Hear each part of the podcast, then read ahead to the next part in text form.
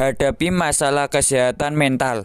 Apa yang bisa dipelajari dari Simone Biles dan Naomi Osaka?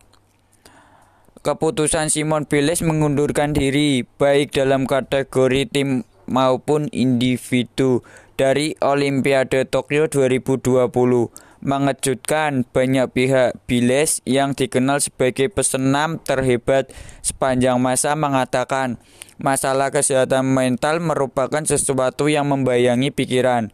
Keputusan Simone Biles tersebut disambut positif oleh banyak orang.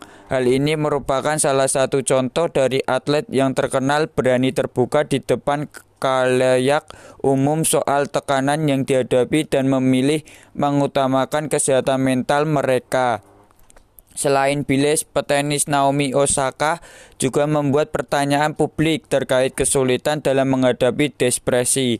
Tahun ini Naomi Osaka keluar dari pertandingan Prancis terbuka dan Wimbledon untuk memfokuskan diri pada kesehatan mentalnya. Tidak hanya atlet saja yang mengalami masalah maupun tekanan dalam pekerjaan. Kondisi seperti depresi dan rasa cemas dapat mempengaruhi semua orang.